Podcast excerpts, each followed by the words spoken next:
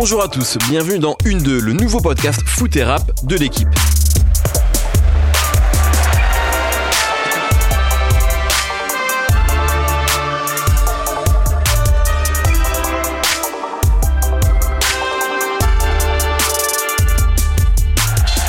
Reprenons ce fameux documentaire qui était Les yeux dans les bleus. Dans ce film de Stéphane Meunier, on voyait les champions de 98 dans leur intimité. Côté bande son, peu de rap, hormis Lilian Thuram qui écoutait That's My People de NTM. Zizou, lui, préférait se motiver au son de On ira tous au paradis des enfoirés. 20 ans plus tard, la France, vous le savez, est redevenue championne du monde et à en croire l'Instagram de Presnel Kipembe, c'était NASA, Ayana Kamura et autres VG Dream qui rythmaient les vestiaires. C'est donc de cette proximité grandissante entre les deux milieux dont nous allons discuter dans ce programme. Pour commencer, deux grands champions de leur domaine respectif sont avec nous. Mamadou Sakho, international français, passé par le PSG, Liverpool et qui évolue actuellement à Crystal Palace. Merci d'être là. Merci à vous. Et Youssoufa, illustre rappeur français, auteur entre autres de Noir Désir, Négritude, à chaque frère sur les chemins du retour et en septembre dernier de Polaroid Experience. Ouais, pas international français, hein, tu l'as même pas dit. pas encore. Ouais, pas encore. Peut-être que, peut que j'attends encore que Deschamps m'appelle. Franchement, tout, tout, tout, tous les mecs licenciés, bon, j'ai pas de licence, mais normalement, euh, frère, je suis éligible. Mais bon, bref.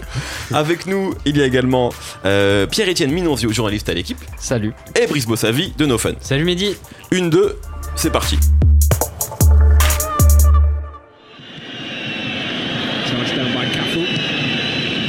Towards oh. Gerrard. Hello, hello. Here we go. Steven Gerrard. Voilà, moment important, mythique de Steven Gerrard. On va en parler un petit peu, mais avant de parler peut-être de Liverpool, puisque c'est un quelque chose que vous avez en commun, toi, parce que tu as joué un Madou, ouais. Youssoufa, parce que c'est toute ta vie. Ouais. Euh, J'aimerais qu'on parle un petit peu de, de l'Angleterre, euh, et peut-être notamment commencer avec toi, Madou. Qu'est-ce qui, euh, Qu'est-ce qui a fait que tu es resté là-bas, notamment à, déjà que tu es parti là-bas euh, pour rejoindre Liverpool d'abord, mais que tu es encore à Crystal Palace.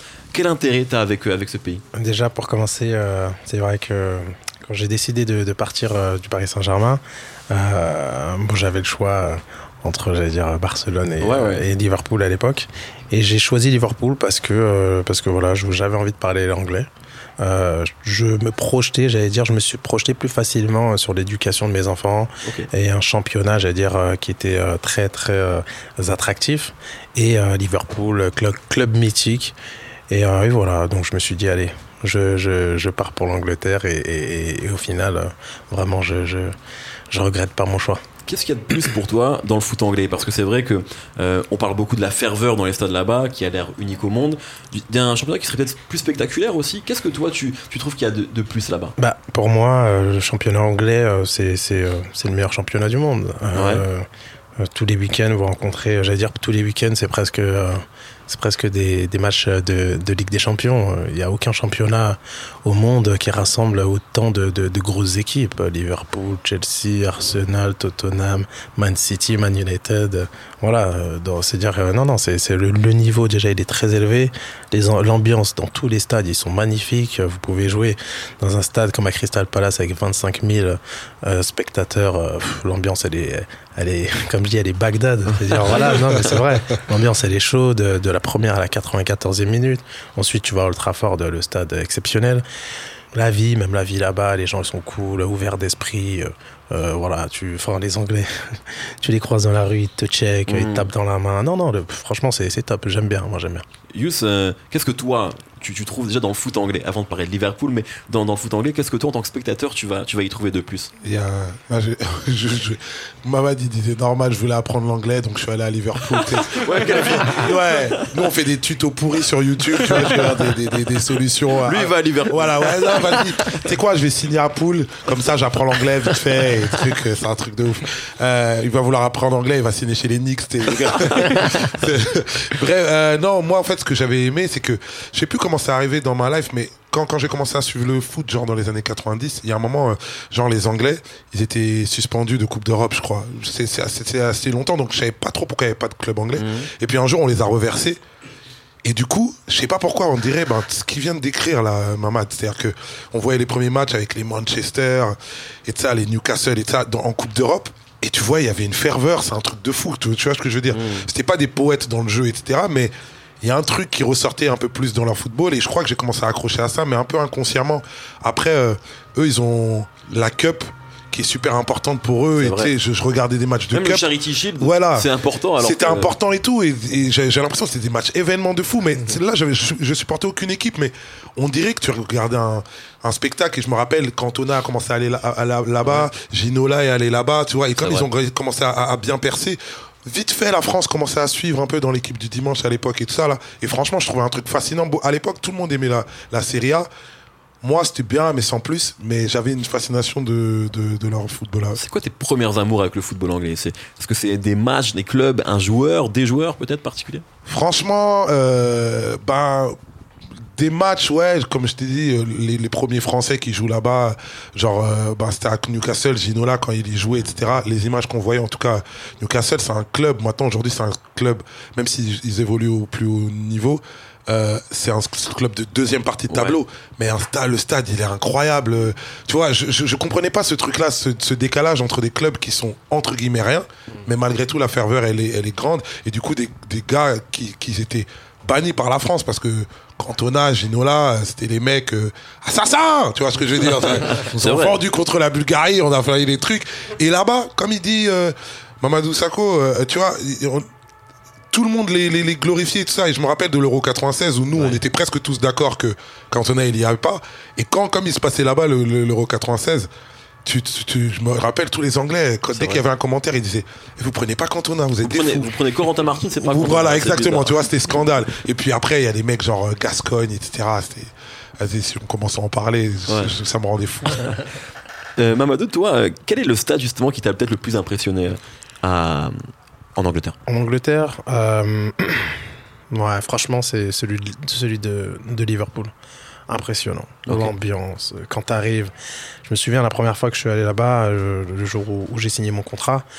Donc j'ai assisté le lendemain au match euh, Liverpool-Manchester. Ok, Donc c'est le plus gros derby. ouais, Et franchement, j'étais, j'étais, j'allais dire, euh, sur le, sur le cul, quoi. ouais. Franchement, l'ambiance, elle est exceptionnelle. T'arrives comme ça, tu connais pas, veux dire, les stades anglais, tu connais pas les, les, les- les ambiances directement. Et là, tu t'assois, les joueurs, ils commencent à rentrer sur le terrain. T'entends les supporters, ils commencent à se lever, à brandir, euh, voilà, les, les maillots, tous les, tous les Mm. foulards. You never walk alone. Tu, chair de poule. Toi, tu venais, tu venais de Paris où tu étais une figure euh, très importante du club, euh, club extrêmement important en France, donc avec quand même un public, etc. La différence, elle est radicale entre euh, le public français, même si c'est pas la même dans tous les clubs. Est-ce que tu as vu là-bas? C'est vraiment un autre, une autre dimension, en termes de public en tout cas? Après, j'ai eu la chance de jouer euh, au Paris Saint-Germain. Je vais pas dire que l'ambiance elle est radicale non plus, parce que à Paris, je me souviens quand moi j'ai, en tout cas quand moi je, je jouais Ouais. à l'époque avec euh, les deux les deux copes, euh, l'ambiance elle était exceptionnelle. Il y, a, il y a un match qui m'a marqué euh, contre un, un PSG Marseille au parc. Allez, les 30 premières secondes du match, j'essaie de parler à Papus. Et en fait, je m'entends pas parler. L'ambiance, est tellement chaude. Même je- tu t'entends Je pas. m'entendais pas. Papus, et genre. euh, J'étais comme ça, Papus. Je dis, non, laisse tomber là. tu vois, donc j'ai attendu 10 minutes que l'ambiance. Mais laisse tomber l'ambiance Ouais. du parc, en tout cas à l'époque, quand je jouais. Pff, exceptionnel. Exceptionnel. Le public parisien. Ah non, pour moi, c'est c'est un public anglais en France, quoi. Et, et toi, Yous, est-ce que ça t'arrive aussi souvent en concert de ne pas t'entendre avec ton backer euh Ah, là, je, là, je, là, je reviens d'un- concert au Congo. Ben, au Congo, tu t'entends pas même dans la rue. Alors, t'imagines- mais imagine en concert, tu vois ce que je veux dire. ouais. Non, mais ça, ça, ça arrive. Tu fais les deux premiers morceaux, genre dans, le- dans un tunnel. C'est-à-dire, tes, tes musiciens, ils te regardent comme ça, comme il dit. Hein. Mais, mais personne des trucs. Mais, euh, mais je, vois, je, je vois ce qu'il veut dire. Mais attention, hein, je crois qu'on néglige un peu les, les, les supporters en France, etc. Et là, ces derniers temps, là, en Coupe d'Europe, même, euh, c'est incroyable ce qu'ils font les supporters Mhm. des Parisiens à- dans les matchs à l'extérieur, notamment. euh.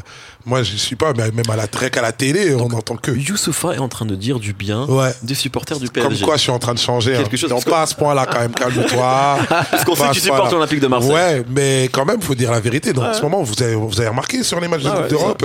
Plus de bruit à Liverpool. euh, Bon, justement, puisque Mamadou et Brice justement viennent de parler Liverpool, je propose qu'on écoute un autre extrait. Ah non, je suis pas encore en retraite, mais je suis déjà en retrait. Je reviendrai peut-être. Qui s'en rappelle des deux traits qui doutaient de ma carrière Aujourd'hui, vous êtes où? Négro, je suis éternel comme le FC Liverpool. Éternel comme le MC Liverpool. C'est un petit rappeur, hein, un jeune rappeur qui, qui disait Ouais, ça. ouais, Euh, ouais, ouais. non, c'est extrait évidemment de Pol- du morceau Polaroid d'expérience de Youssoufa, donc qui est, qui est sorti sur l'album éponyme en septembre, le 21 septembre dernier, je crois. 28, putain, 28. t'étais- tu- Autant pour moi. Tu, tu connais, hein. Ah, bah, je, je suis un Tu peu. suis un peu la rap. hein. J'essaye de faire fait, de mon mieux, c'est fait. dur. J'essaye de faire de mon mieux. Euh, du- forcément, toi, ton amour pour Liverpool, il te vient d'où?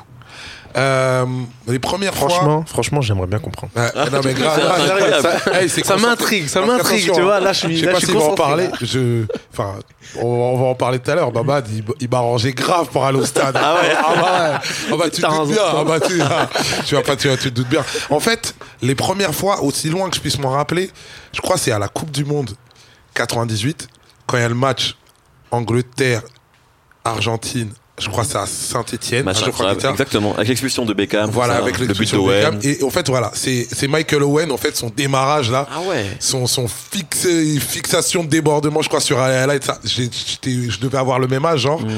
Euh, où j'étais un tout petit peu plus jeune, et genre, on en parlait, tu vois, c'était le Mbappé de l'époque, tu vois. Ah, c'est un jeune euh, anglais, Owen DeSaints, tu vois, je j'étais, waouh, Owen DeSaints, j'avais trouvé ça extraordinaire. Et donc, lui, je le filochais un peu plus que les autres. Et donc, tu connais, à l'époque, il n'y avait pas autant de foot à la télé que ça. Donc, du coup, les finales de coupe, les trucs et ça. Et puis donc je suis Michael Owen parce que le gars me, me, me, me, me fascine et puis je commence à suivre. Il y a une finale de coupe contre Arsenal où pareil il m'a un doublé et, et, et, et en fait en vrai Liverpool était censé perdre etc. Et je dis putain cette équipe là elle me donne un peu des frissons tu sais je les connais pas mais ça me fait frissonner tu vois. On est on doit être euh, fin des années 90 tu vois Ouais. début des années 2000 tu vois et après euh, ben, c'est la- toute la génération que Gérard Rouillet euh, introduit. Je crois qu'il y a un moment, je commence à suivre un peu vite fait Liverpool. J'ai pas l'impression d'être plus supporter que ça. Et puis après, il y a, y a tous ces, il y a tous ces jeunes là qui rentrent dans l'équipe. Parmi lesquels, ben justement, Steven Gerrard. Et, et je me rappelle d'une interview, et peut-être que ça, c'est, c'est, euh, euh, Gérard Rouillet qui dit, euh, ben, en fait, on était en galère sur des postes, sur des postes offensifs, donc on est allé, je suis allé superviser les jeunes. Et du coup, j'ai vu un jeune qui déborde un peu avec une tête de skinhead, de cheveux rasés, etc. Numéro, je sais plus combien à l'époque, 28 ou je sais pas quoi. Et le gars est trop chaud. Et tu vois, et franchement, je commence à, je dis, ah putain, lui, on dirait, il joue dans Transpotting. Mais franchement, il, j'aime bien. Et tu vois, tu vois, toute cette génération-là, bah, en fait, en vrai, ça me chauffe bien. Je commence à les suivre. Euh, allez, après, il y a Dietmar Hamann, Carragher, Keut, et ça. Et puis, euh, voilà, beaucoup Steven Gerrard et Liverpool. Et puis, euh, il y a tout ce qui est compliqué. Et puis, jusqu'à la finale de 2005. Et, et puis, voilà, mon cœur, il est parti, hein, franchement. Voilà, quoi. Alors, le joueur euh, emblématique de Liverpool, évidemment, c'est Steven Gerrard, Ouais. euh, qui était le capitaine, enfin le- l'emblème du club. Euh, toi, Amadou, justement, t'as été propulsé capitaine très jeune. Mhm. Euh, c'est quand même quelque chose d'assez incroyable. T'es capitaine à quel âge? 16, 17 ans? 17 ans. 17 ans. Moi, j'ai l'impression que t'as toujours été capitaine. Ouais, en fait. T'es né avec un brassard. Ouais, grave, né avec un brassard. Euh, justement, alors que toi, t'avais déjà été capitaine finalement très jeune. Qu'est-ce que, euh, est-ce que cette rencontre avec Steven Gerrard, justement, euh, qu'est-ce que ça a pu t'apporter? Est-ce qu'il a pu peut-être- t'influencer même sur, euh, je sais pas, le leadership, euh, le management, peut-être quelque part, parce que c'est vraiment quelqu'un qui est, voilà, le capitaine par excellence. Bah déjà, pour, euh, pour répondre à ta question, non, c'est vrai que j'ai eu la chance de de- de- d'avoir souvent été capitaine dans les catégories Ouais. dans lesquelles je suis passé depuis l'âge de, de 12 ans. euh, au Paris Saint-Germain, donc euh, j'ai souvent été capitaine, en, en- enfin tout le temps, Euh, en équipe de France aussi, donc de jeunes, 16, 17 ans, espoir et vice-capitaine en, en A. Euh, après, c'est vrai que euh, avoir, euh, j'allais dire, Steven Gerrard dans son équipe, c'est c'est quelque chose d'exceptionnel. Après, je dis toujours que euh, pour moi, chaque joueur se forge, se forge son caractère euh, par son histoire. Mhm. Et euh, c'est vrai que j'ai peut-être ce, ce, ce leadership en moi euh, qui, qui euh, je veux dire, qui est, euh, allez, on va dire que mon histoire de vie euh, se, se, se retranscrit sur, euh, sur justement sur le terrain et, et, et dans la vie collective. Donc euh, j'ai ce caractère-là. Après, euh, Steven Gerrard, euh, c'est vrai qu'il avait, son caractère aussi. il avait, je veux dire, pour moi, voilà, c'était un joueur exceptionnel, exemplaire. Et c'est une chance énorme de pouvoir, de, l'avoir côtoyé. Et surtout que j'ai eu une relation privilégiée avec lui. Parce que, voilà, on était, assez proches. Et j'ai eu la chance de, de, l'avoir fait venir jusqu'à Porte de Montreuil. Euh, avec euh, avec mon association AMSAC et, euh, et, et voilà il est venu euh, j'allais dire euh, sur le terrain euh, euh, sur lequel j'ai débuté euh, à l'âge de, de Mmh. 8 ans Et euh, pour moi, c'était un moment exceptionnel. On a passé un après-midi génial. Euh, Les jeunes gamins du 20e étaient, euh, étaient au top. Donc pour moi, c'est comme si, euh, j'allais dire, David Beckham allait dans le 9-3. Tu vois, pour, enfin, en tant que Parisien, c'est quelque chose de fort, quoi. Faire venir Steven Gerrard euh, pour une cause caritative sur, tes, sur les terres, voilà, sur lesquelles tu as, débuté à l'époque où j'allais voler des crampons à c'est vrai, Ah, c'était toi Ah, c'est moi, c'est Ah ça, ouais. tu vois. tu vois, donc voilà, c'est l'époque où, voilà, moi, ça me rappelle, tu sais, quand tu essaies d'échanger euh, les, les, les étiquettes euh, de la paire Decathlon sur la paire Puma King. tu l'as fait, ça Mais de fou. Tu la vois, j'ai fait ça, mais ouais. comme ça, tu C'est pas bien, on donne, euh, voilà, il ne faut pas le faire, vrai, les jeunes. C'est la, La bonne drogue, vieille c'est époque, mal. tu Ouais, vois. ouais. Donc, donc voilà, moi je pense que voilà, on est, on était, on n'est pas fiers d'avoir fait ça, mais à l'époque on n'avait pas le choix. Donc, la moyen de s'en donc sortir. voilà, exactement. Et, euh, et non, non, c'est vrai que Steven Gerrard, c'est quelqu'un de- Tout à l'heure, d'exceptionnel. Vrai, parce que le- moi, je lui ai révélé des trucs, mais moi, j'avais une vraie question pour lui. Je t'en prie, vas-y. Ouais. Moi, euh, je voulais savoir, bah, même si ça va me faire chier d'ouvrir ce genre de dossier, mais. Dis-moi. Eh frère, euh, le match contre Chelsea en 2014, Oula. euh, le jour de la glissade, putain, je l'ai dit. Ouais, Euh, Ah, il l'a dit, ça y est. t'es sur le rinté? ouais. Euh, toi, en plus, t'es, t'es- t'es- je crois que c'était sur l'avant-dernière passe, un truc comme La ça. dernière La passe. dernière C'est la passe. Exactement. Euh, je suis au stade Ouais. ce jour-là. Mhm. Frère, euh... en fait, après, justement, par rapport à tout ce qui parce que c'est un truc de ouf, c'est pour ça aussi, c'est Ouais. fascinant le personnage de Steven Gerrard. Après, dans les vestiaires, à la mi-temps, Mhm. Juste pour recontextualiser, euh, en fait, euh, Liverpool joue le titre à ce moment-là et, et un match à domicile contre Chelsea qui joue plus rien. Si on les bat, franchement, le titre, euh, voilà, c'est c'est presque dans la poche. Liverpool avait quasiment Caracola en tête. Voilà, exactement. c'est C'est-à-dire que. Ouais, ouais. je crois deux semaines avant, on bat City. C'est ça. Euh, un match, euh, voilà, au truc et tout. Donc euh, City est derrière nous et franchement derrière, devant, voilà. Quoi. C'est en Et en deux- fait, 2014. c'est en 2014 Ouais, exactement. Euh, et donc il y a, y a- y a la glissade de Steven Gerrard avec le but de Dembaba. Bon, ce qui est horrible, c'est que ce, ce jour-là, celui qui m'a mis les places, c'est Dembaba. Vraiment, ma vie. Ah, t'as vécu l'horreur. Non, mais c'est un truc de ouf. Non, mais un truc de ouf. Merci. Euh, euh, Qu'est-ce qu'il s'est dit dans les vestiaires? Comment il s'est ressenti? Ou même après, à la fin? Comment, comment lui, symbole de ouf qui attend le titre? À, à ce moment-là, ça fait peut-être 24 ans qu'on n'est plus champion, que Liverpool est plus champion. Comment est-ce un drame de foot? Tout le monde en parle jusqu'aujourd'hui. C'est l'une des images qui. Comment ça, ça se vit à la mi-temps Parce que c'est juste un peu vers la mi-temps et même Ouais. à la fin du match, parce qu'au final, on perd euh, 2-0. Mais déjà, euh, après le match, je me suis dit, heureusement que c'est pas moi. Je te Franchement, dis, suis heureusement, dit, c'est pas toi. Je te jure, Heureusement c'est moi. pas toi. Après, écoute-moi bien, j'ai regardé la vidéo au moins dix fois sur ma passe. Je me Ouais. suis dit, attends, ma passe, elle est propre. Il n'y a pas de rebond. Tu vois ce que je veux dire? Il n'y a pas de rebond. Elle est pas trop forte. Elle est pas, tu vois, elle est pas. Bon, là, on peut pas dire non, ma mat, ça Ouais. passe, elle était en virgule ou. voilà. Donc, déjà, j'étais rassuré à ce niveau-là. Mais euh, non, non, après, pour sa part, enfin, pour lui, je vais pas parler pour lui, mais euh, moi, comment je l'ai je l'ai vu, comment je l'ai. Voilà, c'est, il était. Il était. euh, non, il était déçu. Il était déçu de fou. Franchement, j'allais dire, euh, non, non, c'était, c'était, je sais qu'en plus, ce, ce titre-là, tu vois, ça, ça lui tenait à cœur, tu vois, vraiment, il n'a pas bougé de Liverpool, il a eu, il a eu l'occasion de partir à l'époque à Chelsea, à. Madrid, euh, j'en ai parlé avec lui et tout, mais euh, non, non, ce moment-là, c'est vrai que c'était un truc où, euh, je pense que, voilà, la blessure, elle lui, elle lui restera à vie, vraiment, vraiment, ouais, ouais, il est, il, il a été, tu vois, il a été vraiment touché, tu vois, enfin, c'est un homme d'expérience, il a une carrière de fou, il a des enfants, on le respecte tous par, par tout ce qu'il a fait, mais ce moment-là, je, je, je sais que ça, ça lui restera gravé. Parce que, euh, voilà, il- ça lui tenait vraiment à cœur, tu vois, il était déçu euh, euh, pour lui, pour, pour tous les fans, tu vois ce que je veux dire, pour toute l'équipe. Je, me rappelle, Et- il y avait, à la fin du match contre City, il y avait l'image où, là, j'y étais pas, mais il y avait l'image où vous ils vous ramènent tous au, au centre du terrain, je crois, vous, quasiment en larmes et tout. Ils donnent genre, euh, ça se voit que tout le monde vous y croyait tous en vrai. Bien sûr, bien sûr. Attends, on était à... Après ce match-là, Chelsea, je crois, il restait quoi Deux, deux trois matchs? Ouais, C'était, ouais. euh, tu vois, deux, trois matchs et des équipes, euh, j'allais dire, à notre portée. Ouais. Et euh, non, non, on, on venait de faire le plus, le plus difficile. Et ce match-là contre Chelsea, justement, il restait quoi 0 Il y avait 0-0, il restait 0-0, deux minutes. ouais. Il restait pas beaucoup de temps avant la Ouais. mi-temps.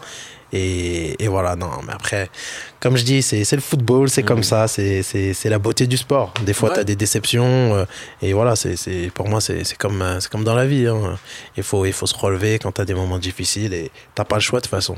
Et comme je dis souvent, moi, autour de moi, c'est que, euh, voilà, euh, n'y a pas de place pour les faibles. faut avancer et t'as pas le choix. Mais tu repenses parfois à cette passe, cette glissade qui est arrivée ou? Sincèrement, non.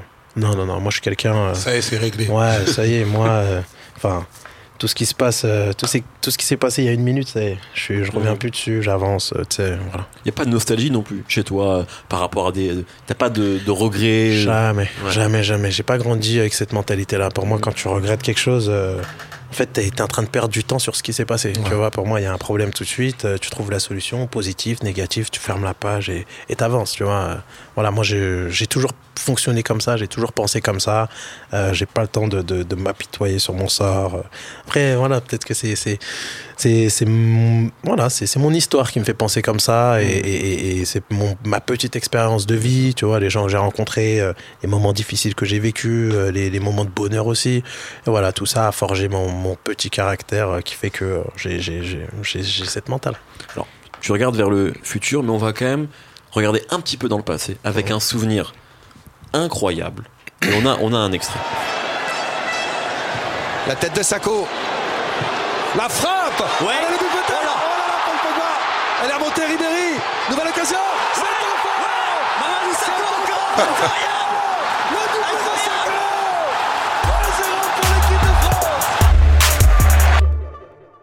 Alors, pour recontextualiser, tu le feras sûrement mieux que moi, mais c'est un de tes deux buts que tu mets face à l'Ukraine Ouais. en 2014. Euh, faut savoir que c'est une. Bah, je vais, je vais d'ailleurs donner le micro tout de suite, pardon, à Pierre-Etienne qui le fera bien mieux que moi, mais c'est un moment très particulier dans l'histoire de l'équipe de France en fait. Ouais, très simplement, on va rappeler le contexte et rappeler que si la France a été championne du monde l'an dernier, bah c'est grâce quand même à Mamadou Sakho. S'il y a eu des centaines de milliers de Français sur les Champs-Élysées, c'est grâce à toi. Parce qu'on n'aurait jamais été champion du monde l'an dernier si on n'avait pas fait une bonne Coupe du Monde en 2014. Et si on a fait une bonne Coupe du Monde en 2014, c'est parce qu'on s'était qualifié, c'est en grande partie grâce à Mamadou, il faut le rappeler. En novembre 2013, il y avait eu un barrage contre euh, l'Ukraine. Il y a eu- on avait perdu 2-0 euh, à l'aller le 15 novembre. Le 19 novembre, c'est le retour. Il faut savoir que jamais dans l'histoire de la zone Europe, une équipe avait remonté deux buts. Ce soir-là, Mamadou a été extraordinaire. Tu as marqué deux buts, mais surtout, on l'a aussi oublié défensivement. Moi, j'ai le souvenir que c'était assez solide. Et en fait, ce qui est incroyable, c'est que aussi ce match, l'ambiance était fabuleuse et que ça a permis de reconnecter l'équipe de France avec son public. Il faut se souvenir qu'on restait sur l'Euro 2008, la Coupe du Monde 2010, on n'en parle même pas. L'Euro 2012, c'est que des échecs en grande compétition. Et à partir de là, il y a quelque chose, il y a un déclenchement sur ce match précis euh, qui fait que euh, l'équipe de France gagne et elle reconquiert son public. Donc je pense qu'il faudrait un jour euh, construire une statue pour Mamadou parce que tu as peut-être marqué deux débuts, mais c'est certain d'ailleurs deux débuts les plus importants de l'histoire de, de l'équipe de France. Voilà, bah moi j'avais juste une question. Est-ce que c'est encore quelque chose dont on te reparle souvent aujourd'hui? Oui, oui, oui, non, c'est vrai que c'est quelque chose euh, dont j'allais dire, ouais, les- on, on- on m'en parle souvent. Après, comme je dis, euh, c'est. Le plus important pour moi, c'est euh, c'est d'avoir pu et avoir eu la chance euh, d'écrire une, une page euh, de l'histoire, de l'histoire de l'équipe de France. Ça, euh, j'allais dire, euh, personne ne pourra rien y changer. Ça y est, c'est encore une fois, ça fait partie euh, euh, du passé. Mais, euh, mais ouais, non, c'est sûr que c'est- une grande fierté. Après, pour revenir sur, sur ce match-là un petit peu, ouais, c'est vrai que après le match aller, on avait perdu 2-0. Très peu de gens nous ont soutenus, très vrai. peu de gens, Peu de gens y croyaient, hein. croyaient, à part, à part, à part nous, Mhm. à part nous. Et, euh, et voilà, moi je suis pas quelqu'un qui, qui me tire la couverture dessus, pas du tout. Le football c'est un sport collectif, c'est pas du tennis. J'étais pas tout seul sur le terrain. Euh, on a tous euh, participé à ce, à ce, à ce moment exceptionnel. Après, ce jour-là, j'ai eu la chance euh, de, de, de euh, j'allais dire, ouais, j'ai eu la chance de, de, pouvoir participer grandement. Euh, mais encore une fois, ça a été vraiment le travail de, de, de tout- toute une équipe. Après, c'est vrai que le lendemain de la défaite du match retour, euh, du, match aller, du match aller, pardon, euh, le coach est venu me voir, on a discuté un petit peu et voilà, il m'a fait part euh, de, de, de- du fait qu'il compte, euh, qu'il compte sur moi. Euh, voilà, et à partir de ce moment-là, moi, j'étais. cette discussion qui a déclenché quelque chose chez toi, tu penses? Non, moi c'est direct après le match en fait. Quand on a perdu, déjà sous la douche, j'étais déjà, j'avais déjà les crocs, tu vois. Parce que euh, voilà, j'ai cette mentale là où euh, faut jamais rien lâcher dans la vie. Rien n'est impossible. Voilà. En tout cas, impossible n'est pas Mamad. Ça, euh, ça c'est sûr. Tu vois. On, on peut juste préciser aussi que tu es le présent de l'équipe de France. Pas, là, on parlait du passé, mais tu as été sûr. rappelé récemment en équipe de France et que voilà, c'est une histoire qui évidemment n'est pas terminée. Bien sûr, bien sûr, euh, très très très fièrement, très fièrement. Je porte, euh, comme je vous dis, je, je- quand on fait appel à moi, j'essaie toujours de, de donner le maximum. Après, euh, encore une fois, pour moi, chaque personne qui, qui pratique, enfin ouais, qui pratique un métier quelconque, il veut toujours exceller, et toujours euh, euh, arriver, j'allais dire, au summum euh, de son de, de son boulot. Et pour ma part, euh, le football, c'est quoi le summum? C'est l'équipe de France. Donc bien sûr que tant que tant que euh, je serai en activité, euh, mon objectif sera toujours, j'allais dire l'équipe de France, même si demain j'atteins 37 ans. voilà, moi je viserai toujours l'équipe de France ju- jusqu'au jour où, où- où- où je raccrocherai, parce que c'est toujours une fierté de pouvoir représenter son pays, son peuple, et, et voilà. Yous, est-ce que tu te souviens de ce match? Une, je pense que oui. Ouais, Et deux, est-ce que tu y croyais, toi? Euh, Honnêtement. Sincèrement. Regarde-moi dans les yeux. Non, franchement, je. Ah, non, je vais pas Non, dans non, non, les mais- vérité. Non, j'y croyais. En fait, j'y croyais moyen parce que je vais même pas sortir d'individualité parce qu'on n'est pas là pour ça. Mais l'équipe qui avait été alignée au match aller, j'y croyais moyen. Enfin, j'avais pas. Je pensais pas qu'on. Pour moi, on n'avait pas moi, à ce moment-là la, la, la, la, bonne équipe au match aller, notamment euh, parce que même si je sais pas un joueur dont je suis hyper hyper fan, je trouvais que Valbuena était quelqu'un était un joueur performant et je trouve que c'était un peu injuste de pas l'aligner au match aller. Et du coup, euh, il est revenu au match retour. euh, C'est Nasri qui avait été. Ouais, c'est Nasri qui avait joué et je trouve que Valbuena avait fait des bonnes campagnes de trucs. Et moi, en fait, après, c'est bizarre, c'est un peu louche ce que je vais dire, mais dans le foot, je crois aussi quand même un peu au karma euh, et pas à la pas à la reconnaissance ni à la redevabilité, mais tu vois quand quelqu'un t'amène une lumière, faut savoir s'en rappeler plus tard et tout, etc. Même quand c'est pas le jour auquel tu pensais, j'ai l'impression que des fois quand sort de ça et tout, en plus Deschamps ça lui ressemble pas trop et là en l'occurrence après il a pris son équipe euh, euh, du match retour avec euh, Valbuena qui est revenu etc et d'autres et du coup ça ça ça ça ça a fait marcher, mais il y a un truc aussi que tu as commencé à dire mais que je veux bien bien appuyer, c'est que au-delà de la performance sportive, Mamad, en fait, ce qu'il a sauvé, c'est vraiment quand même l'image de l'équipe de France. Il y a énormément de défiance quand même contre l'équipe de France et sur l'image horrible qu'a l'équipe de France parce qu'entre temps effectivement comme tu dis il y avait eu l'euro avec Laurent Blanc le problème avec les journalistes il y avait eu euh, euh, Nice Night etc et tout ça là. et en fait en vrai l'équipe de France alors en termes de performance sportive, c'est moyen, moyen, mais au-delà de ça, franchement, les gens, ils aiment pas, en fait. Je sais pas, il y a un truc qui, qui, qui marche plus, tu vois ce que je veux dire. Et en fait, euh, les deux buts de, de, de Mamad, bah, en fait, c'est, ça faisait longtemps, mais franchement, y je- on, une va, émotion on va- voilà, on va prendre même très, très, très, très large. Je crois, c'est, ça remonte presque à 2006 pour moi. hein, Qu'il n'y a pas eu, genre, euh, voilà, c'est, c'est, Un c'est match, 2000 on a tout voilà, exactement. C'est, c'est, c'est France-Espagne, euh, c'est France-Brésil euh, euh, en quart de finale de, de, de, de, de, Coupe du Monde 2006 qu'il n'y a pas eu une vibration comme ça où tout le monde est d'accord. Ouais, t'as vu, c'est mon équipe, c'est les Bleus, on est tous ensemble, quartier, truc. Et franchement, ça, c'est les images des buts de Mamad. Ça, vraiment, euh, c'est pas juste parce qu'il est là. C'est vraiment quelque chose que j'ai toujours du coup, même pour Deschamps et ses gars, j'ai l'impression que ça a permis de mieux travailler. D'être mieux dans la défiance, tout le monde des trucs et tout. Et ça a donné le parcours que vous connaissez. hein. On va pas se mentir, le lendemain, on avait tous sur Facebook la même photo de couverture. C'est toi avec le drapeau. Cette photo, elle est iconique. Grave, on l'avait tous. Même ceux qui croyaient pas avant. Ouais. on n'assumait plus trop le drapeau à un moment. On l'avait laissé au Front National, t'as vu, on avait des trucs. C'était Eh, plus notre problème. Franchement, eh, t'es la meilleure lutte contre le Front National. mec. En tout cas, du coup, là, on parle. moi, Ce qui, ce qui me fascine aussi avec euh, des, des- un artiste comme toi, Youssoufa, et, et un sportif comme, comme toi, Mamadou, c'est aussi comment, quand vous arrivez à, à gérer la pression, parfois très tôt, très jeune, quand on est artiste, quand on est exposé très tôt, et toi aussi quand on est, euh, quand on est euh, sportif, surtout toi, parce que tu as été exposé extrêmement tôt et tu as eu des responsabilités très tôt. Tu disais tout à l'heure que tu as été capitaine du PSG, donc quand même un des clubs les plus importants du pays à 17 ans. On sent que tu es un leader dans l'âme. Euh, depuis l'âge de 12 ans, tu as commencé à être capitaine, mais comment, quand même, qu'est-ce qui se passe dans ta tête quand on te dit tu vas être capitaine du PSG, du Paris Saint-Germain Déjà, pour te, pour te répondre à ça, euh, le plus dur pour moi, déjà, ça n'a pas été de, j'allais dire, de, de, de porter le brassard à 17 ans. Le plus dur pour moi, ça a été euh, de devenir capitaine de, de ma famille à l'âge de 13 ans quand j'ai perdu mon père. Donc, euh, à partir de ce moment-là, tu as des responsabilités euh, qui sont énormes. De euh, responsabilité, elle est chez toi en fait, elle est. Exactement, exactement. Donc après, tu grandis avec ça. Donc à 17 ans, quand on te donne le brassard du Paris Saint-Germain, déjà, t'es fier? T'as parcouru un long chemin? Mais euh, je m'étais dit, écoute, Mamad, c'est une étape en plus et euh, on avance. J'étais euh, serein, calme. Euh, j'étais moi-même, tout simplement, avec ou sans le brassard. Euh, Je suis toujours le même partout euh, où, où j'ai joué. Mais j'étais fier. J'étais fier. et, et voilà, après, moi, je suis quelqu'un, comme je vous dis, je, je, j'a- j'arrive à, à canaliser, j'allais dire, mes émotions, à savourer, mais ensuite à passer à autre chose. Encore une fois, je ne vais pas faire le mec, j'étais très fier. Mais euh, euh, le plus dur pour moi, à la base, ça a été d'être capitaine de ma famille à 13 ans. Et ensuite, euh, tout ce qui arrive après, euh, je prends, je mets sur mes épaules et puis, euh, et puis j'avance. Euh, Yus, du coup, c'est vrai que toi, ça a été un peu différent parce que, alors, t'étais sur les rad- dans, dans les radars, en tout cas, des, des fans de rap très jeunes, mais le succès, il est arrivé plus tard pour toi. Tes premiers projets, on en a déjà parlé tous les deux sur d'autres supports, euh, ont, enfin, ont eu un succès d'estime, mais pas forcément public. Est-ce que tu penses justement que, contrairement à Mamadou, ça t'a fait du bien, toi, pour le coup, d'avoir du succès plus tard, peut-être en étant un adulte accompli? Est-ce que tu penses que tu aurais réussi à gérer un succès très très jeune, comme on, peut, le- comme on a pu le voir récemment avec des profils de rappeurs qui débutent Ouais, quasiment? Ouais, peut-être, peut-être pas en fait. Finalement, moi, pareil, je te l'ai dit tout à l'heure.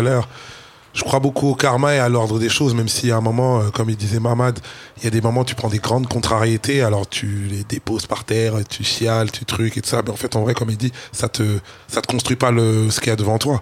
Et, c'est vrai que moi, les, on va dire les succès d'estime peut-être, mais qui étaient entre guillemets des échecs commerciaux quand j'ai sorti mes premiers disques, etc.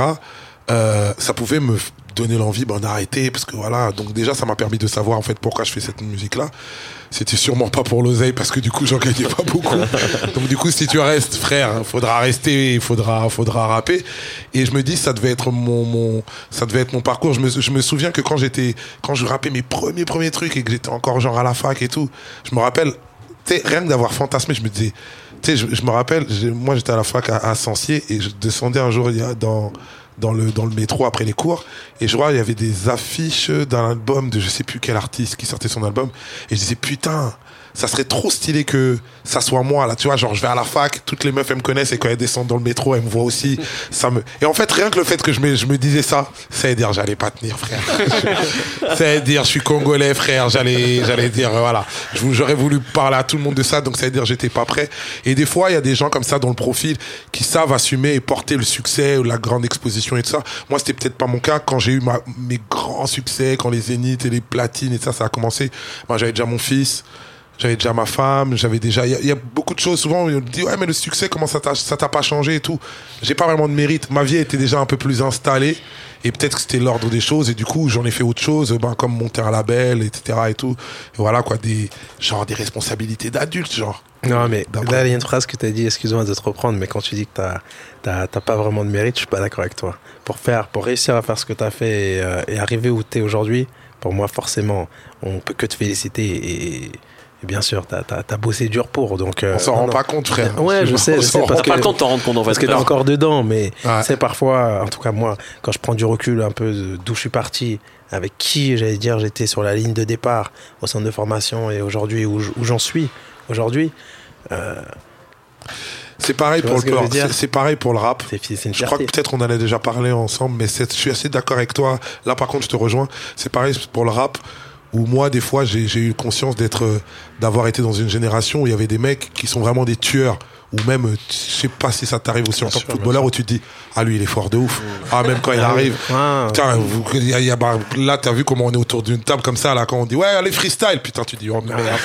non, mais c'est vrai. Putain, ça va. Quand lui il commence, oh putain, il commence, merde, ça va se voir. Viens, je fais genre mon téléphone il sonne, je sors de la pièce. Parce qu'on va bien voir que c'est faiblard, moi, tu vois ce que je veux dire.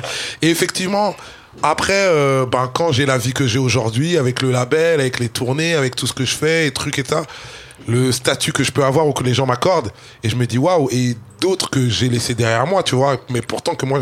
J'avoue, ça, ça, j'avoue, ça me remet dans une réalité de, de ce parcours-là. Mais j'imagine au Teufou, ça doit être pareil. Ouais, T'as dû voir des tueurs dans ta vie. Exactement pareil. Quand tu, quand tu débutes. Quand tu débutes au centre de formation, c'est dire ah, bon, tu vois, ils prennent, ils prennent des joueurs de partout. T'arrives, euh, moi je sors du Paris FC, je me dis putain, oh il y a le numéro 10 de la CBB que j'ai rencontré en tournoi là-bas, il y a tel joueur, tu vois, je me dis ah ouais, ça va être chaud. Et après voilà, le parcours il commence, centre de formation, tous les jours vous êtes là, l'école, foot, école, foot. Tu vois déjà, il y en a qui commencent à craquer, ils appellent leurs parents, alors maman, tu vois, donc c'est difficile, je te dis la vérité, j'en ai fait partie. Les six premiers mois, quand je suis arrivé au centre de formation, euh, j'ai craqué. T'avais quel âge? J'avais 12 ans et demi. J'ai craqué, j'ai appelé mon père là, à l'époque, je dis, Eh, viens me chercher. Viens me chercher. Il m'a dit, mais pourquoi? Je dis, Eh, je peux plus. C'est maman, tu dors à telle heure. Tu te réveilles à 7h30. Tu vas à la douche. Tu, tu vas au petit-déj. Tu vas à l'école. Tu finis l'école à 15h. Tu vas à l'entraînement. Tu rentres. Tu fais tes devoirs. Tu vas manger. Tu te couches. Oh, 12 piges. Euh, Moi, chez moi, on me disait pas, tu vois, personne me disait, rentre à quel tel âge. Moi, c'était plus par rapport aux, aux- aux- aux horaires. Genre, euh, moi, je rentrais euh, après l'école, j'allais jouer au foot, tu vois. Ouais. Mais euh, là, c'était des genres l'armée, quoi. Ouais. Mais à 12 piges, donc euh, c'est pas facile. Non. tu vois.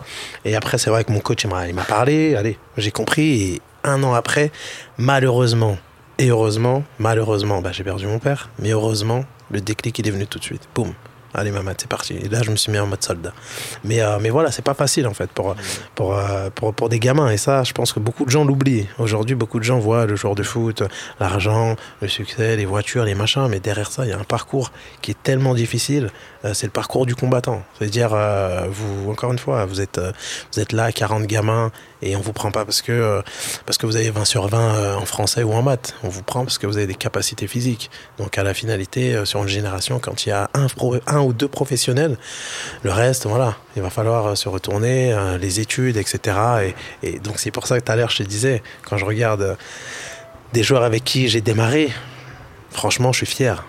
Des fois, quand on, quand on a la chance, j'allais dire, d'être à ta place, encore une fois, franchement, Faut savoir le réaliser. et, et surtout, faut, faut, faut, euh, il faut toujours, enfin, c'est pas un conseil, mais, mais, mais juste, euh, mais juste, euh, sois, sois, sois fier, sois Ouais. fier, parce que ce que tu as bâti, tu l'as construit tout seul.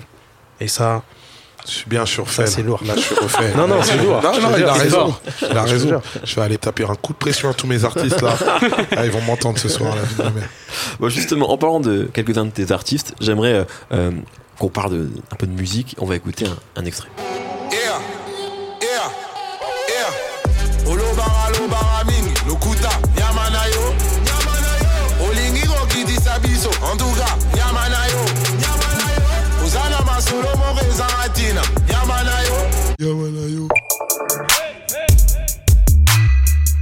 Donc, morceau de Youssoufa, extrait donc de ton dernier album en date. C'est le dernier morceau que t'as clippé, d'ailleurs. Ouais, le dernier single, Ouais, enfin. voilà. euh, que- Ça existe encore ça? Je sais pas, mais bon, tu sais, on est, on est d'une autre génération. Voilà, exactement. Le single zéro. Voilà, exactement. Euh, donc, euh, t'as, ton équipe au Congo. Ouais.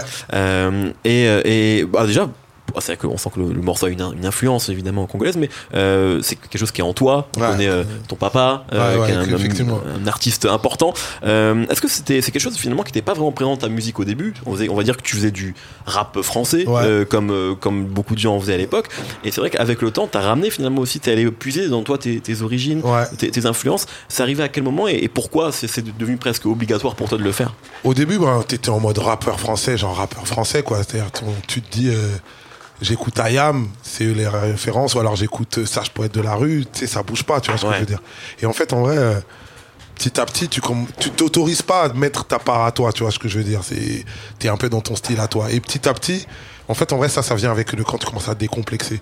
Et j'ai commencé à décomplexer, à faire mes trucs à ma manière, à moi. Et après, le succès aidant, tu commences à un peu avoir plus de certitude et, et j'ai commencé à mettre, ben, du coup, euh, parce que moi, je, je viens d'un, d'un- d'un- d'un- d'un- d'une population en plus avec une identité forte, tu vois ce que je veux dire, à tous les niveaux, musical, sportif, euh, c'est le Congo et du coup, ben, j'ai commencé à remettre ça dans, dans ma musique et du coup, ça c'est plus ressenti et du coup, je suis plus épanoui aujourd'hui, grave, mille fois plus épanoui qu'il y a 5 ans. Et pour le coup, tu es aussi, alors tu vis en Côte d'Ivoire Ouais. maintenant. Est-ce que ça c'était une volonté euh, peut-être d'aller vivre là-bas ou est-ce que c'est peut-être aussi peut-être une volonté de, de couper un peu avec la France, de retrouver peut-être une certaine forme d'anonymat, même si je sais que tu es connu là-bas, donc Ouais. l'anonymat il doit être que partiel. Ouais, mais- non, mais ouais, c'est un anonymat partiel, même si là-bas je viens un peu plus caché et tout, et avec les mômes et tout. Mais en fait, c'est plus euh, des cycles de vie. Je suis né à Kinshasa. Et je suis content d'avoir bougé en France parce que ça m'a permis de, découvrir quelque chose d'autre. Si jamais j'étais resté qu'à Kinshasa, je pense que je, je tournerais en rond. Les, les footballeurs, ils ont cette chance-là quand ils se déplacent de club en club. Du coup, ils épousent plusieurs cultures. Moi, après, euh, après la France, moi et ma femme, ma femme aussi est née dans un autre pays. On voulait découvrir quelque chose de nouveau, se déplacer et voilà quoi, venir à défier quelque chose de nouveau. Donc là-bas, c'est la Côte d'Ivoire et peut-être, euh, je sais pas, dans cinq ans, ça sera le Canada ou l'Angleterre. J'aime bien casser ma routine. Si j'en ai la chance, après, j'ai la chance que j'ai des moyens de, de pouvoir me permettre ça, mais au-delà des questions de moyens, c'est une question aussi d'envie. Euh, on parle justement du, du continent africain. Euh, serait, je voulais qu'on parle aussi de ton association, Mamadou, qui s'appelle Amzak. Euh, comment, à quel moment du coup elle, elle a eu lieu euh, Qu'est-ce qui, qu'est-ce qui a motivé chez toi l'envie en tout cas de la, de la créer, de la fonder? Je vais, je vais abréger un petit peu parce que je peux en parler des heures. À AMSAC, déjà, je l'ai, ouais, on- je l'ai appelé AMSAC, ça veut dire Association Mamadou Sakho. Euh, je l'ai, je l'ai créé il y a maintenant 8-10 ans. Donc euh, quand j'ai quand j'ai commencé, j'allais dire dans le monde professionnel. Pourquoi Euh, Pour abréger, donc euh, bon, je, suis- un gamin, j'allais dire, j'ai, grandi un peu partout dans Paris, 94, Villeneuve Saint-Georges, 20e, 12e, 18e, un peu partout. J'étais un nomade de Paris euh, parce que voilà, quand j'étais petit, la vie, elle était pas, elle pas toujours rose. Voilà, on a on a connu les restos du cœur, on a connu le secours populaire, on a, on a dormi dans la rue, voilà, on a, on a, on a eu notre petit vécu. Et puis, puis voilà, je me suis toujours dit, bon, le jour où je réussissais dans le football, j'allais, j'allais, j'allais, redonner. Et donc voilà, et le but euh, de mon association, c'est, euh, c'est justement déjà aller auprès de la jeunesse. On va, on va auprès d'eux, voilà, pour leur faire passer des messages d'espoir. Et comme je dis, mon association, euh, je veux pas du tout, je veux pas être un exemple. Je veux juste, je veux juste essayer d'être une source d'inspiration pour certains, pour les jeunes, pour ces gamins-là. Voilà, je leur, je leur raconte un peu mon parcours.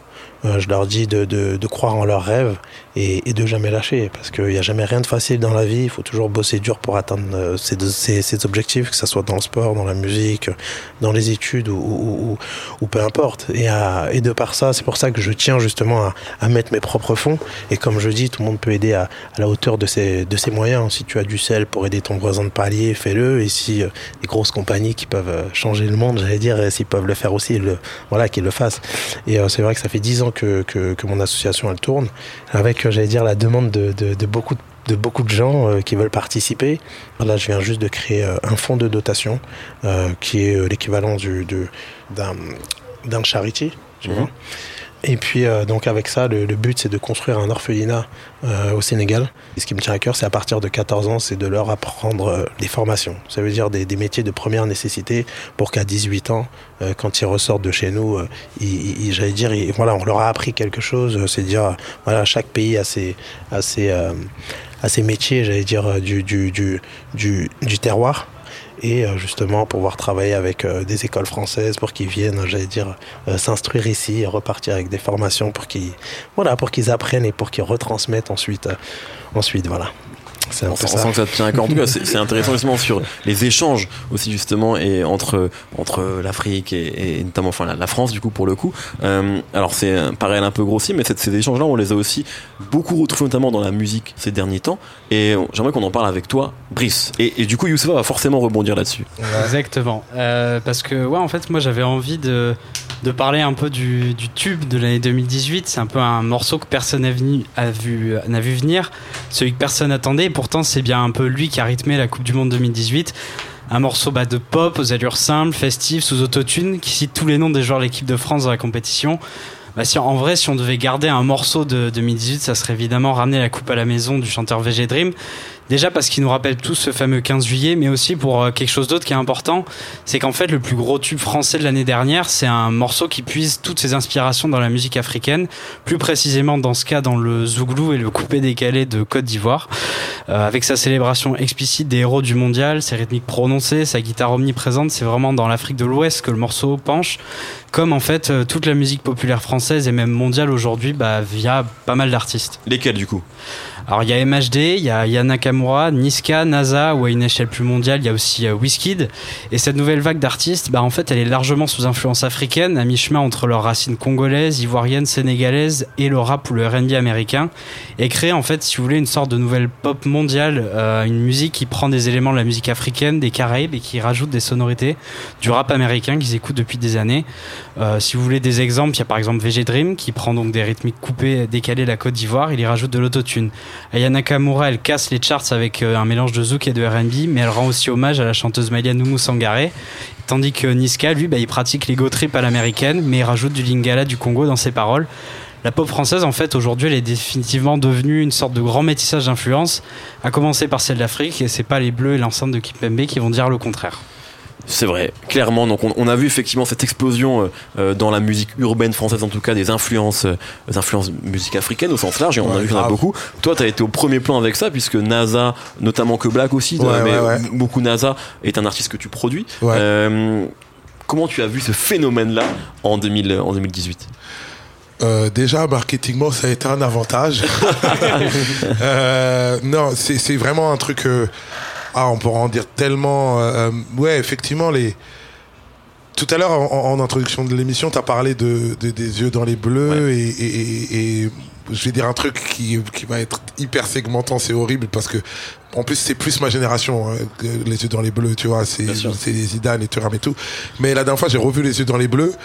Euh, j'étais un peu mal à l'aise. En fait, je trouvais ça presque ringard en fait. Ouais. En fait, pas ringard parce que genre truc, non, ringard par rapport à à, à, à ceux, à la manière dont ces jeunes-là ressemblaient aux jeunes de leur génération, parce que finalement on avait peut-être le même âge avec 50 différences ou Tout à fait. 8 ans de- Et au fait, j'ai l'impression que euh, peut-être est-ce que c'est Didier Deschamps, est-ce que c'est l'ère de l'époque, etc.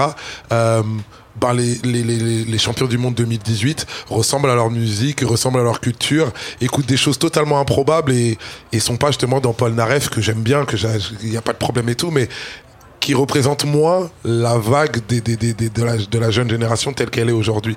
Et au fait, euh, j'ai apprécié ça. Et puis moi, qui est, un artiste euh, qui, est énormément, c'est Griezmann. euh, moi, je, maintenant, je regarde des matchs. La dernière fois, je regardais Atlético.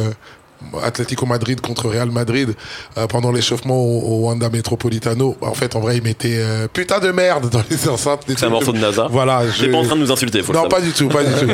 Et je me disais, mais les Espagnols, ils doivent péter les plombs, mais comme Griezmann, c'est c'est une icône pour ce club-là et que c'est lui qui sélectionne la Il peut playlist. faire ce qu'il veut. Voilà quoi. Il y a carrément, il y a, je crois, je crois avant-hier, je vous jure que c'est vrai. Euh, NASA, il me disait, je vous jure, c'est vrai, il me disait, non mais je vais, je vais arrêter d'envoyer les soins à à Griezmann, avant que je les sorte, il les met déjà au stade. ouais, non, mais on, on vit vraiment dans ce monde-là et tout ça, là. Et, euh, mais, mais c'est beau, en fait, en vrai, j'aime bien cette authenticité de l'époque. Et pareil, tout ce que tu dis, moi, j'avais écrit une tribune qui, qui disait, euh, je sais plus pour quel magazine, je disais pourquoi le, le morceau de VG Dream est un, est un chef-d'œuvre. Parce qu'en fait, en vrai, au-delà du côté facile, etc., ben, moi, je trouve que justement, c'est un truc de griot, en fait. Dans 50 ans, on saura plus qui, qui faisait quoi. Tu vois ce que je veux dire Quand Mbappé il aura 78 ans, Ouais. quelqu'un se rappellera qu'il avait de l'accélération. Ouais. Tu vois, un peu comme on, on cite les légendes. Tu vois, c'est, c'est même presque Homer et l'Odyssée. Tu vois ce que je veux dire On raconte, euh, on raconte un peu les épopées des gens. Tu vois, tu vois, euh, tu vois Ousmane Dembélé qui avait pied gauche, pied droit. Il y aura tellement de joueurs qui seront passés entre temps. Il y aura tellement de foot, tellement de coupe du monde. Qui s'en rappellera de ça? Et quand on remettra ça, en fait, euh, même tu vois, pareil au Mexique, ils ont des chansons où ils chantent les, les narcos. euh, lui, il était riche. Lui, il a tué un tel et ça, ça, ça, ça crée leur légende. Et en fait, en vrai, merci VG Dream. Franchement, cette chanson, elle est trop importante. Pour moi, c'est un petit chef-d'œuvre. Tu vois ce que je veux dire Et ça représente bien l'époque. Mamadou, peut-être dernière question avant de vous, avant de vous laisser. Euh, c'est quoi toi Est-ce que t'as as des morceaux qui vont te motiver avant que tu, avant que tu, tu rentres sur le terrain, par exemple? Ouais, Il y en a plein, franchement, il y en a plein. Après, euh, moi, je suis, moi, je suis un fanat de, de rap. Ouais. J'écoute, j'écoute un peu tout le monde, tu vois. Après, je veux dire, moi, je suis pas trop dans leur gue- guerre. Tu Non, vois, non, bah, c'est- oui, on Non, tout le monde, Moi, non moi, plus. j'écoute tout le monde. Moi, La guerre, moi- la- non, mais je veux dire, le son, les bons, j'écoute, tu Bien vois. sûr.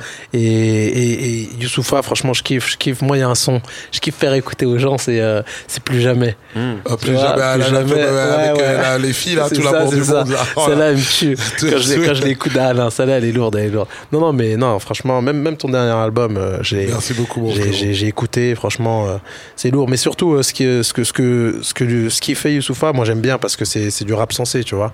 C'est vraiment euh, des paroles fortes, des paroles profondes. Et, euh, et, et j'allais dire, euh, voilà, des fois, tu, il faut remettre le son trois, quatre fois pour bien capter des, des, Phases, des phases et tout. Non, non, mais. Parce que c'est pas clair en fait. Ah, J'ai juste mal dit.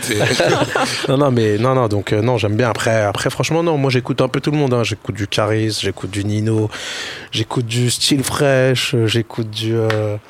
Euh, du euh, pff, je sais pas, ouais, dedans, dedans. Rof. Non, franchement, tous ceux qui font du bon son, euh, j'écoute hein, après, tu vois. Ouais, Et tout le monde, hein, Sofiane So, La Crime. voilà. Tu passes Moi, du je- son moi, dans moi, les je- moi, je kiffe. Ouais, ouais. même, même à Crystal Palace Bien sûr. Tu leur mets du rap français Partout, j'en ai mis. Partout où je suis passé, j'en ai mis. Ça bouge pas. Bon, très bien. En tout cas, c'était un, un vrai plaisir de vous avoir euh, tous les deux autour de la table. Merci, beaucoup, Mamadou Soko, d'être d'être venu nous voir. Merci à Ça vous. fait extrêmement plaisir pour ce premier épisode. Merci Youssoufa d'avoir été là. Merci, merci. Un grand merci à euh, Pierre-Étienne Minonzio de l'équipe. Euh, merci évidemment à Brice Bossavi on vous fait euh, des gros bisous parce que j'ai envie de faire des bisous aux gens.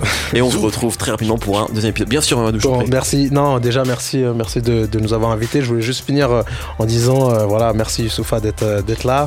Euh, continue, continue à faire ce que tu fais, Ah, c'est merci, lourd. mon. Félicitations et, euh, et aussi voilà un message à tous les artistes. Euh, continuez à faire euh, ce que vous faites, ne lâchez pas parce que voilà vous vous vous nous divertissez beaucoup comme comme nous on essaye euh, justement avec le avec le sport. Euh, voilà, je pense qu'on est tous des, des artistes, chacun à son niveau. On essaye de, procurer beaucoup de bonheur aux gens et, et voilà donc euh, continuez à soutenir et puis euh, et puis ciao à tout le monde.